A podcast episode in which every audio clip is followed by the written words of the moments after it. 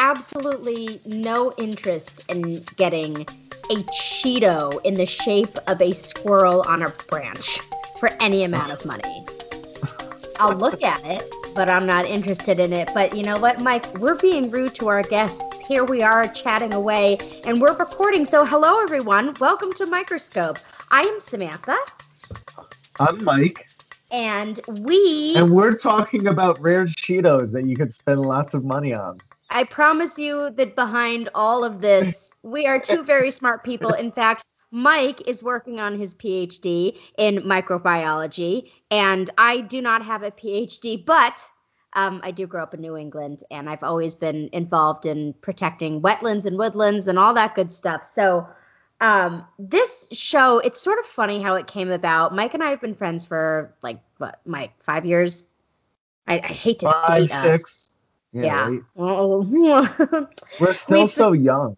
I know we're so young, but we've been friends for a while. And uh, I saw Mike over the holidays, and we had a couple drinks. We were here in my living room painting our fingernails, and I asked him how his studies were going because Mike just moved out west to start working on his PhD. And you know, I, it was funny how it all happened. I already had a podcast called Dixon Politics, and I loved hearing Mike talk so passionately about his studies. So I said, Do you mind if I record this? He said, Not at all. So we were going to release it as just a little sort of extra flavor to Dixon Politics, but it took off like a rocket and people wanted more. So I said, Mike, can I? Can I interest you? May I interest you uh, in doing this on a regular basis? And what did you say at first? Be honest. So right at first I was like, oh well, I don't know, I don't have time to do that. I don't have time to do that. But then you came out of the woodworks and you were just like, oh, I have like a PR person for you. I have an advertiser. I have like some person who makes art or something. I don't even know. creative Things- director. Oh, is that what they're analytics called? Yeah. guy. Yeah, I, I hooked Mike up. So it was it's just it's been crazy. I launched Dixon Politics. We had these two little special edition episodes. We had When I Knew, and then we had Microscope, which, by the way, if you missed episode one of Microscope, go back and listen to it because we literally came up with the name on the spot, a couple drinks deep. And now here we are, and it's being It's produced so as its silly. own It's show. so and s- yeah. but we're ready. But it, you know, and honestly, it, now that we're actually sitting here recording this, Mike is really excited about this. So, Mike, tell everyone exactly what you're working on, what you're getting your PhD in, um, and why it's important to you. Well, I think I'll start with why is it important to me, and I think that it's just focused around. So I also grew up in the Northeast, um, in like the middle of the woods. So I have like a very big appreciation for sort of nature and environments. And I think now that I get to study sort of how microbial communities, so this like untapped, this you know area of biology that we don't understand a lot about, and how that affects climate change in particular. And the cool thing about the area in which I study this climate change and microbial community um, interaction is down in the Amazon jungle. Hmm. which is something that not a lot of people get to go to. And the fact that I do and I get to study it is, I'm so excited. You can't even imagine. I am so excited because I think that now is the best and most opportune time for us to be doing a podcast about what's really happening. You know, I noticed 2016, 17, and 18, there were so many different mainstream media outlets that were picking up these small little snippet stories about what was happening in the ocean and what's happening in the wetlands and what's happening in just in our planet, on our planet, in on on our planet, in our planet. Around? Oh, I don't know. I never put it that way. all around Maybe happening to our planet. to the planet. Okay, fine. I like that. go. I We'll like with that. So it's you know, climate change and the discussion of it has crept through the science community. It's into politics. It's everywhere. So people really are trying to understand precisely what is going on, eh, wrap their heads around it, and then see how we can make sure that we can live in a way that will have a positive impact rather than a negative one. But what I did And notice that is yeah, and that is something I'd like to do as a scientist is communicate that to the public. Exactly. The whole premise behind Microscope is basically so WYSP, which is the production company that this is under, like the slogan for WYSP is start talking. Like it's whatever you say productions, start talking. That's the whole thing. We want to be conversation starters, but we really feel that the best way for us to do that is to give our listeners little bits of information that are just digestible and easy to sort of chew on and remember and regurgitate so that you guys will formulate your own opinions, maybe do your own research and start your own conversations. So what I noticed was there was a lot of talk especially in 2018 about what was what was happening in the ocean. What is really going on? How how is plastic and pollution affecting everything? What's happening with the coral reefs? Which then brings me to in this episode, in our series premiere of Microscope, we're going to be talking about the coral reefs. So, Mike, I'd love for you to start this off. Tell us why. I want you to give me like three really specific examples as to why coral reefs are so important. To start off, let's just, you know, I had sushi tonight. So let's talk about sushi. How are the coral reefs going to affect my ability to get, you know, sushi and salmon and different things like that. Well, if you've ever seen, you know, Finding Nemo or Finding Dory, two awesome movies, these coral reefs do act as an ecosystem for baby fish. Mm-hmm. And so without these without these coral reefs, we no longer have sort of these sanctuaries or these daycares for baby fish, which decreases the amount that actually go into open seas and are caught up by fisheries. Uh-huh. That that is that is one example of just how important coral reefs are. Another okay. one is we keep having all these storms, right? Um, and all these hurricanes, and you know we see on the Weather Channel these massive clouds circling around, and we see what's happening above the ocean. But underneath, there's just as much turbulence and just as much chaos occurring within the water. And coral reefs act as sort of a barrier preventing these waters from essentially washing away our coastlines. Okay, so they do sort of act, and this like tacks onto the whole thing talking about like the young fish, but they do act as sort of the bottom of the food web, not only for what's happening in the ocean, but also kind of for us. They're also a habitat for marine animals, and I think it's like what is it? It isn't like a third of all species um, within just come, like 0.2 percent of the ocean. Yeah, yeah, yeah. It's exactly. like a crazy statistic like that. I mean, in such a small proportion of the ocean, there's a lot of biodiversity and there's a lot going on, which Absolutely. makes them so exciting and reasons we want to try and keep them around. Yeah, well, and, or do our best to help, help keep them around. Exactly, or really understand like what what is happening and so on and so forth. I was just reading an article today that um, there was a, a scientist that was able to plant like a hundred thousand little baby corals down in I think was it the barrier reef or something like that. So but uh, here's the thing though. Okay, so for those of you who don't know me personally, I used to teach preschool. I now work for a software company where I'm their director of new business. But before all this, I used to teach preschool. And if I said to my kids, all right, what are what is coral? Do you guys know what that is? They'd be like oh it's funny shaped rocks which i mean it's it's cute but mike i don't really think a lot of people know exactly what coral is. What is it? Coral.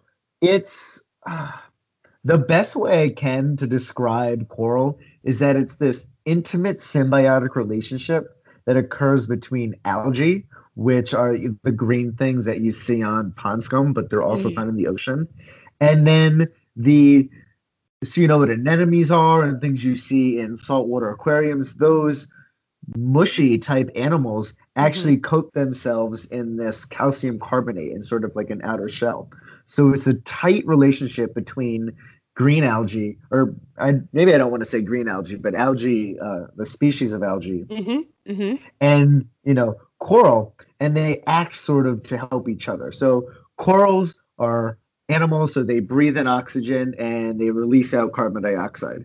Well, these yeah. algae then breathe in this carbon dioxide and then release sugars, which are then used by these, um, which are then used by the coral. And I think I have a crazy statistic where like 90% of the energy generated or 90% of the energy used by corals come from this symbiotic relationship with algae.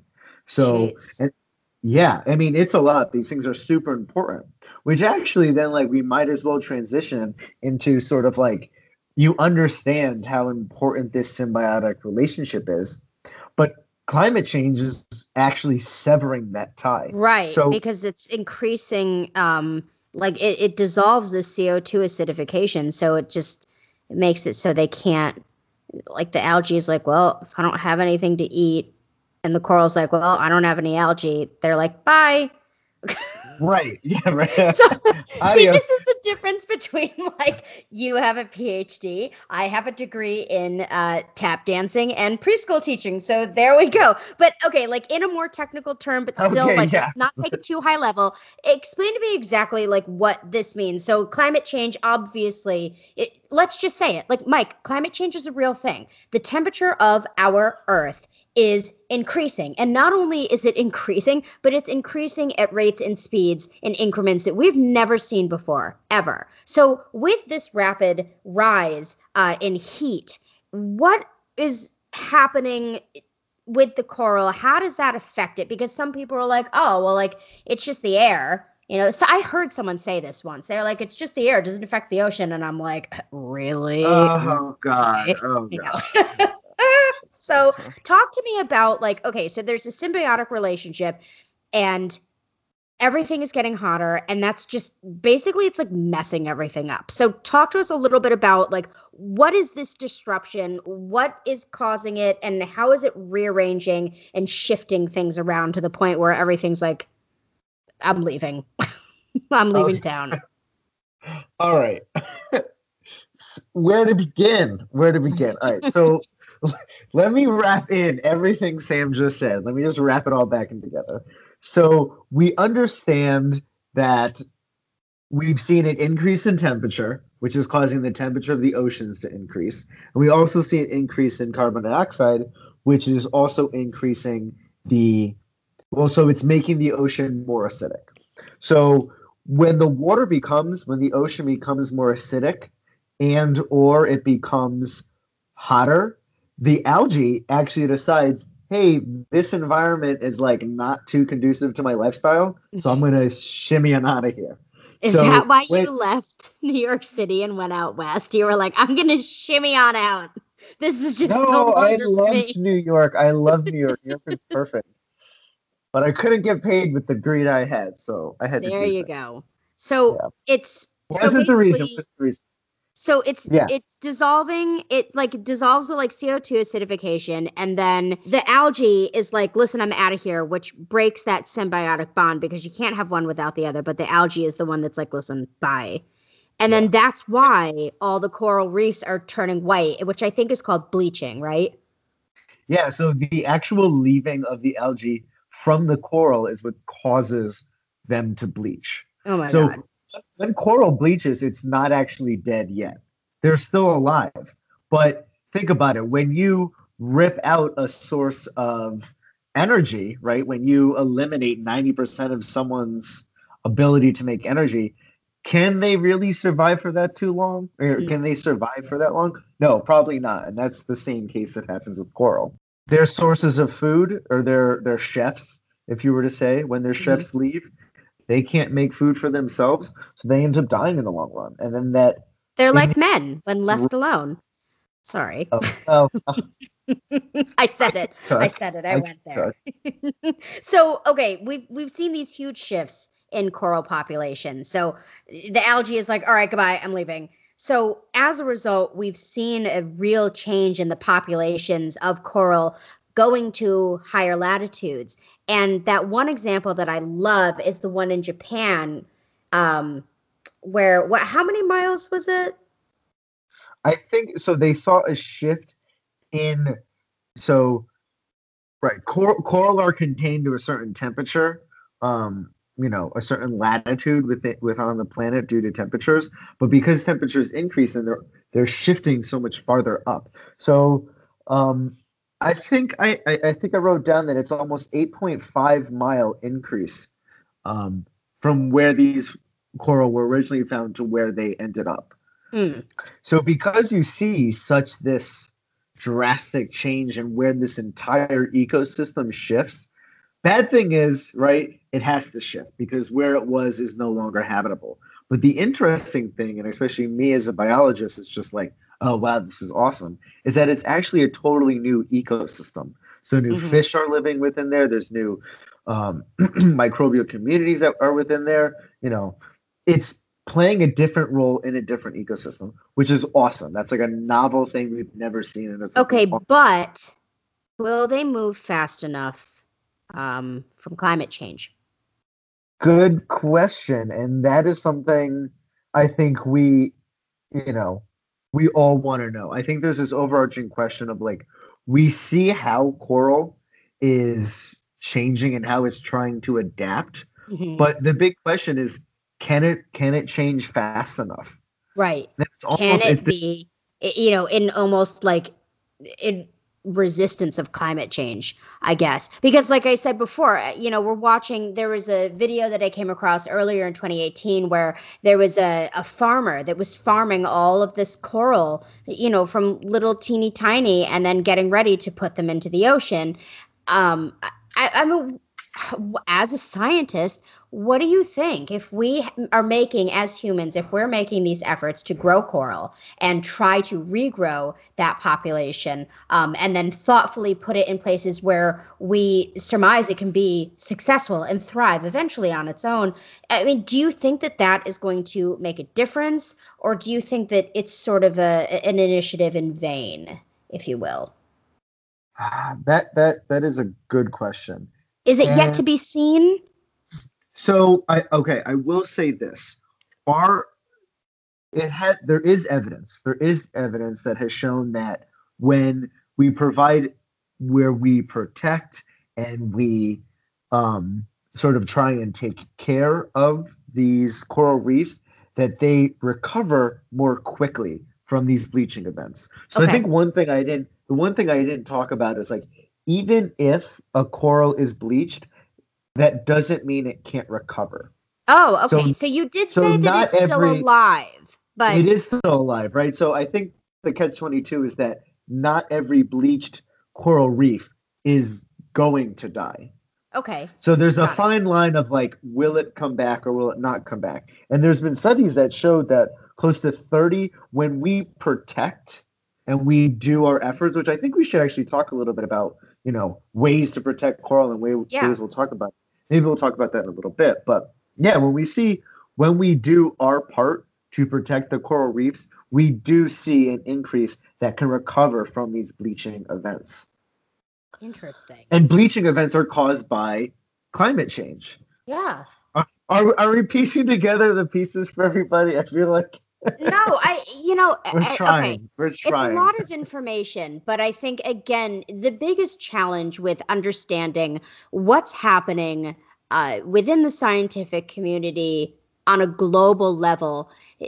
I really am glad that everyone from CNN, NBC, BBC, National Geographic, Discovery Channel, and everyone in between, and even these independent, uh, you know, broadcast media platforms, everyone is really doing their best, and they're putting a lot of thought and time into how they want to produce these quick little videos that you and I come across on Facebook and Instagram. You know, but the challenge with that again is okay, so uh, then you have to add in this, right? Buy this bracelet. I think I said this before. Buy this bracelet, and we will remove three about this pounds of plastic from the ocean, and or save the whales. and save the whales and then do Save this and do that and then whales. there's that there's that girl that youtuber um i think her name is like lauren and uh, she's like ta- like Trash is for Tossers i think is what it's called.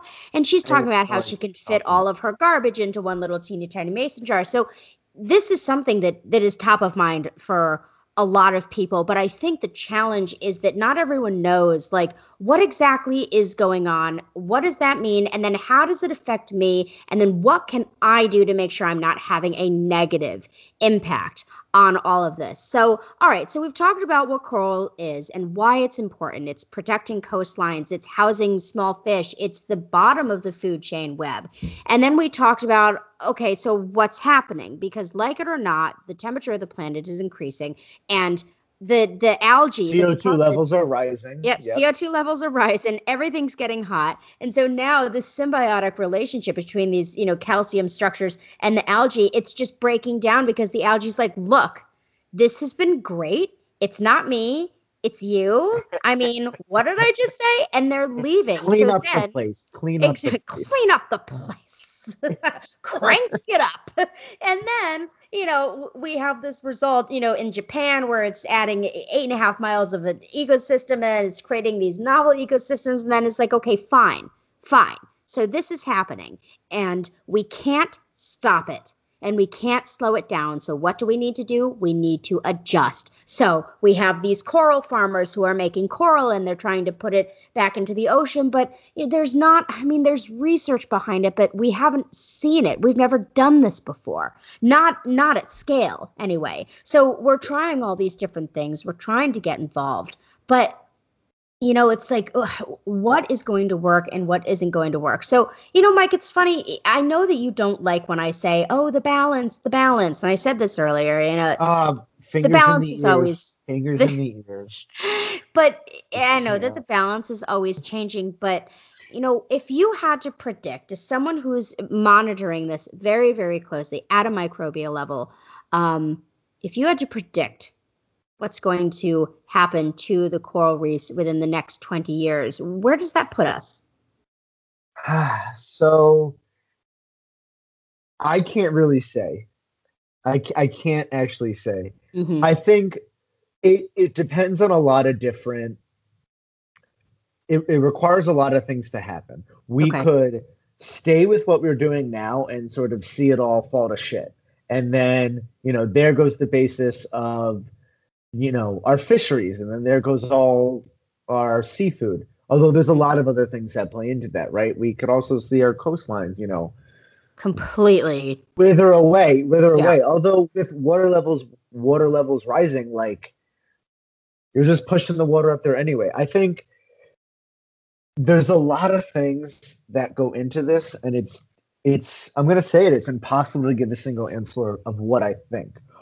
But what I do know, and what I do feel comfortable saying, is that there are things that can be done and have been shown Okay. to actually help save. I don't want to say save, but can help Preserve. mitig- uh, preserve or mitigate the effects of climate change on our planet's coral, coral population. Okay. And so, in plain English, what are they?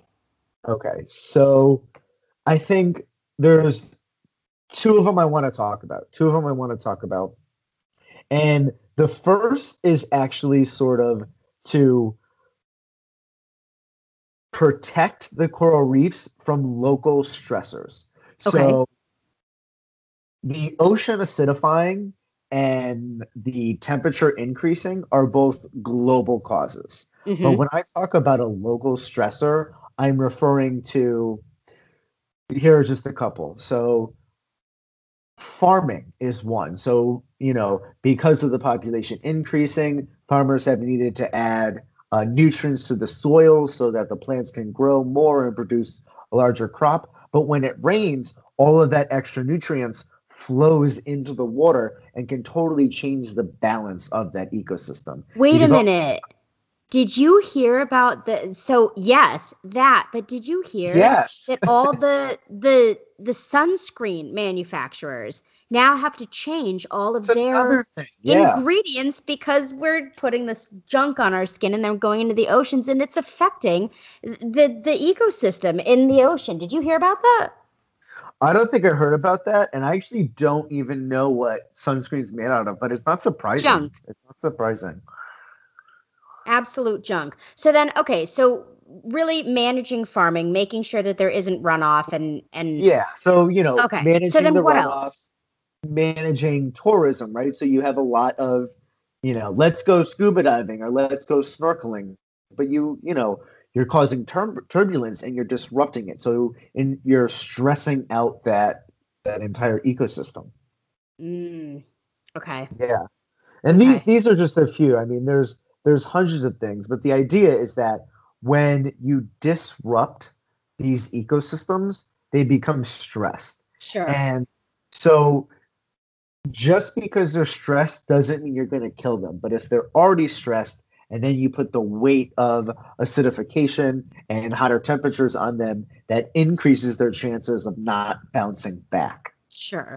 So let me ask you this. Obviously, you and I, Mike, we might have a little bit of influence at the the gay bar down on 53rd and 9th Avenue, but we don't necessarily have influence yet over the entire world. So eh, we're not going to be able to stop people from going scuba diving or snorkeling or this, that, and the other. You know, something that we tell young kids is like, okay, sweetie, like look but don't touch. If someone were to go snorkeling, right? Um, but they did not go, you know, literally poking around.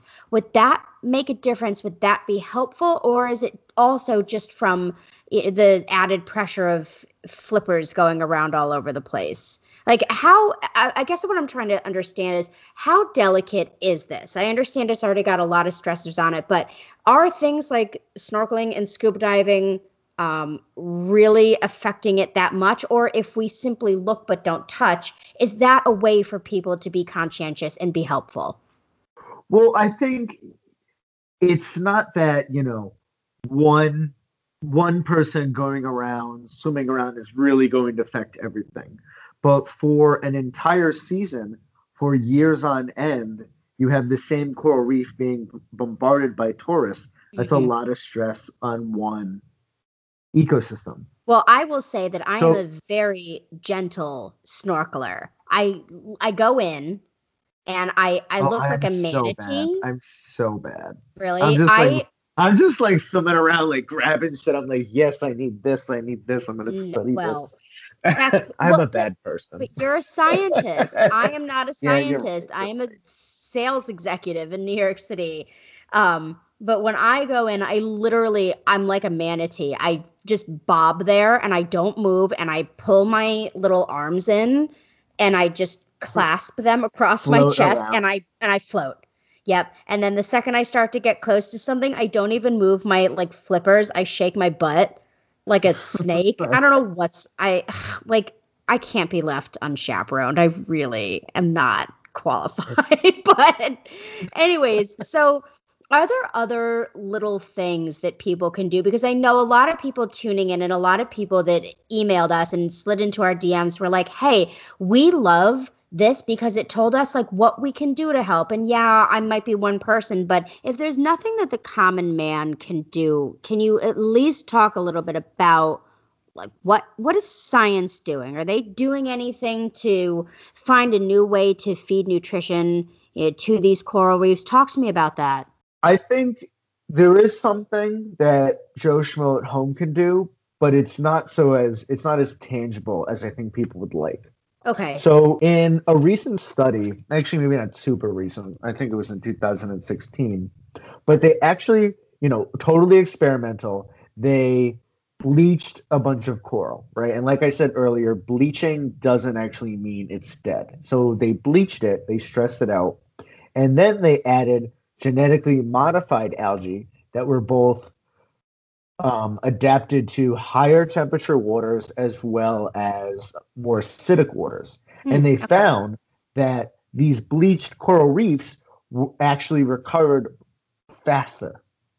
Oh. So, yeah, so we've shown that, you know, we can actually genetically modify an organism to survive within the environment that climate change is going to cause. Okay, right? wait, is this scalable? I don't know. Damn it. You know what? It, well, if, if anyone is listening that knows the answer to that, Mike and I were talking and we were like, damn, we should get special guests on the show because we do. I have special guests on When I Knew and Dixon Politics. I would love to have special guests on Microscope. And uh, yeah. you know, we we welcome anyone. We open the floor to you. We've got I think documents you can sign. We're good to go. We're ready. but anyways, Mike, right, please like, continue. Yeah, I mean, I'm just trying my best to tease apart like scientific literature and give it to the public. Okay, mm-hmm. right. So is it scalable? I don't know. I think that there goes a lot into it of you know, this was done in a fish tank. When you're out in the open ocean, this algae could be, you know, could end up getting washed away, or there may be something else that could play a role in sort of it wanting to leave, even though we've done everything we can to make, you know, to stay with the coral, to make it the coral in the climate change waters as habitable as possible. Got it. So oh, here's so what we- linking that back. Yeah, wait. I want to link that back to what Joe Schmo can do at home. Does it have to be. Joe Schmo? Can it be like Sherry Shome? I don't Sure. know. Is that weird? Okay, yeah, I don't know. whomever. Gen- gender neutral normal person out there. so, right, I think we need to sort of get past the fear of genetically modified organisms. We need to embrace them as sort of this newfound gold that human beings have for tools at our disposal. Mhm. So I think what you know the person at home could do is help change the conversation about genetically modified organisms and shift it to if not positive because I know that's really difficult because I know a lot of people are afraid of it. Mhm. I don't think anybody has anybody too afraid of it. Research has shown you really don't have anything to be afraid of it, but you still in your mind are afraid of it. Just shift the people around you to a more neutral and Okay. you know, a neutral context of it. Sure. So, with all the information that's swirling around today, I think that it is really easy because everything goes around so quickly at scale and on an international level. It's very easy for people to get their wires crossed and get their facts sort of mixed up. So, Mike, aside from doing your own research, what other publications do you like to turn to for little snippets of information to figure out what else is going on within the scientific community? That is a great question, Sam. That's a good question. And I think one resource I tell my friends at, so I'm, I'm a part of um, academia, so I have access to a lot of different resources, and a lot of those actually have paywalls. But I think for people at home who want to go and research, you know, very scientifically focused um, articles, PLOS ONE is a really good resource for that. PLOS ONE isn't paying me to say that. I only say that because I really like it. Hey, PLOS ONE, if you want to throw us money, that'd be awesome. Yeah, we are not making money doing this really, but okay.